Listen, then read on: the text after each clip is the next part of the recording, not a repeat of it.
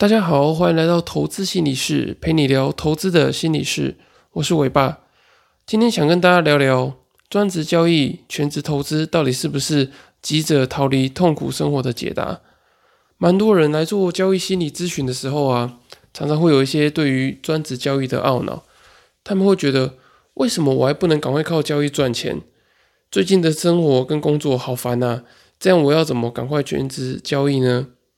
都是某某某原因害我不能好好交易等等。那除了刚刚提到这几种状况以外呢，其实还有很多急着想要靠交易财富自由的人，他们有不同的心理困扰。我自己也是走过重度交易低潮的人，我很能明白，无法马上靠交易来翻身是一件非常难受的事情。毕竟你已经花了很多的时间、心力还有金钱在学习投资与交易的技术。只要没有赶快有赚钱的结果，时间、成就还有金钱的焦虑就会一直折磨着你，让你觉得还没有靠交易翻身是一件很失败的事情，把你自己归类在没有用的人。如果你在交易中，你的座右铭是从哪里跌倒就要从哪里爬起来，你可能会非常的辛苦，因为交易啊，有时候不是单纯的靠着努力就能够解决问题的。有可能是你选择到不适合的投资商品，或者是你本身的人格特质本身就不擅长做交易，导致你陷入不断交易失败的循环跟挫折里面。再加上如果你是一个比较悲观的人，通常你会有灾难化思考的这个特质，只要一亏损或是错过什么机会，你就很容易想到，完了自己的人生是不是没救了？我竟然连这种交易机会都没有办法把握住。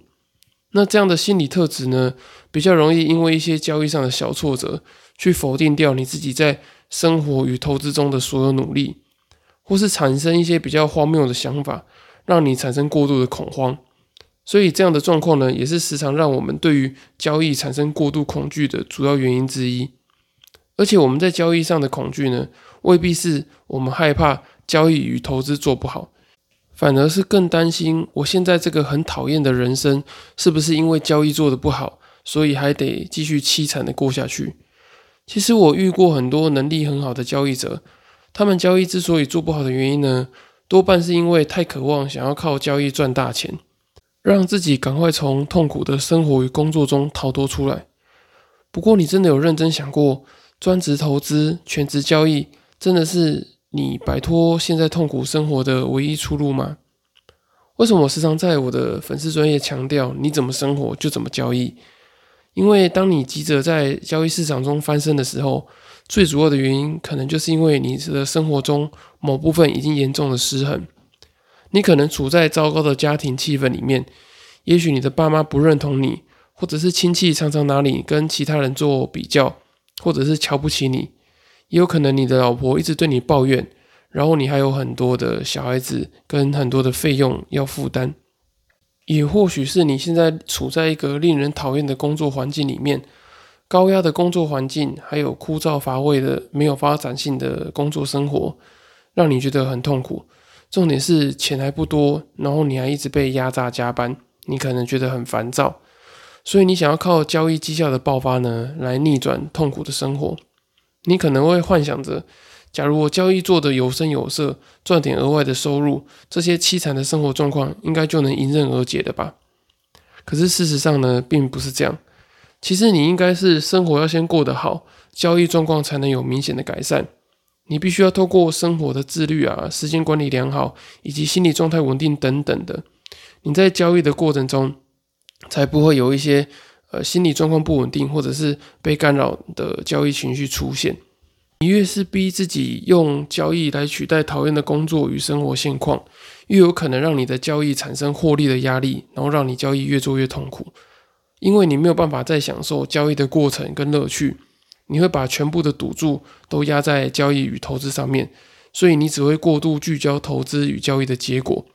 而且在交易中感受到的就只有亏损的痛苦与挫折。还有对市场的无能为力，你对于市场的一些有利的资讯，你可能没有太多的感觉，你只会注意到市场带给你的打击。如果你正为了没有时间交易，或者是投资没有进展而感到焦虑的话，你应该要再给自己多一点的时间跟弹性，并且重新觉察你自己进入到市场的初衷跟当下的心理状态，是不是在一个不稳定或是压力太大的一个心理状态？那这样的话，你才有办法去好好的训练自己适应市场的挫折跟累积资本。当你的生活与心理状态改善之后呢，你再进场做交易，你会发现你的交易的心理的余裕跟弹性提高了，会增加你等待这个好机会的耐心，也不会胡乱的去破坏你的投资与交易的纪律。所以建议你不要再把专职交易跟全职投资当成是。急着逃离这个痛苦生活的解答，因为专职交易跟全职投资里面，其实还是有一个“职”这个字，代表它其实也是一个工作。你需要花时间去研究市场，并时时刻刻的注意交易与投资最新的资讯，而且重要的是，你还要花很多的心力去适应这个交易与投资的挫折，因为你会遇到很多的亏损啊，行情跟你预想的不一样，或者是你的投资策略可能要一直。更换检讨，你没有办法处在一个一直获利的状态里面，而且重点是，你在这个投资与交易的过程中，你花了很多的时间、努力跟钱，你还不一定会有正向的结果，所以这其实是很挫折的。如果你现在的这个生活与工作的心理状况已经不是很好了，你其实是很难适应在学习投资的这个挫折。所以，如果你是保持着想要寻找这个唯一解答，或者是找到一个避风港的态度，进到交易与投资市场里面的话，你一定会感到非常的失落跟挫折。所以这个最后呢，投资与交易也会变成是一个让你想要逃离的一个工作。那对我来说呢，找到你喜欢跟热爱的事情，其实才是最好的解答。因为这样的话，才能让你能够做得久，做得有成就感跟满足感。那这个这份事业呢，其实也会让你变成是一个。呃，收入少，可是你会做得很开心的一个事业。那就像我现在做交易心理的辅导与推广一样，虽然收入没有很多，可是看到这些交易者跟投资人他们的心理状态跟心理素质有正向的改变跟进步，甚至有些人他还会造成他生活跟家庭状况的改善。对我来说，就是一件很有意义、很开心、很有价值的工作。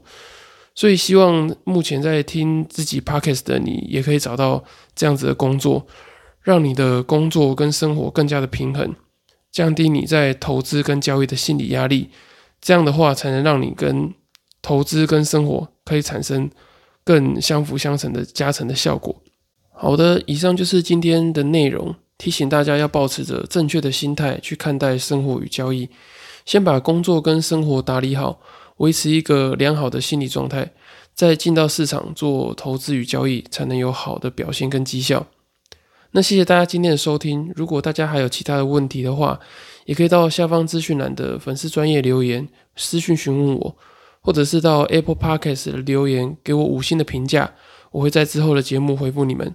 今天的节目就到这里喽，下次见，拜拜。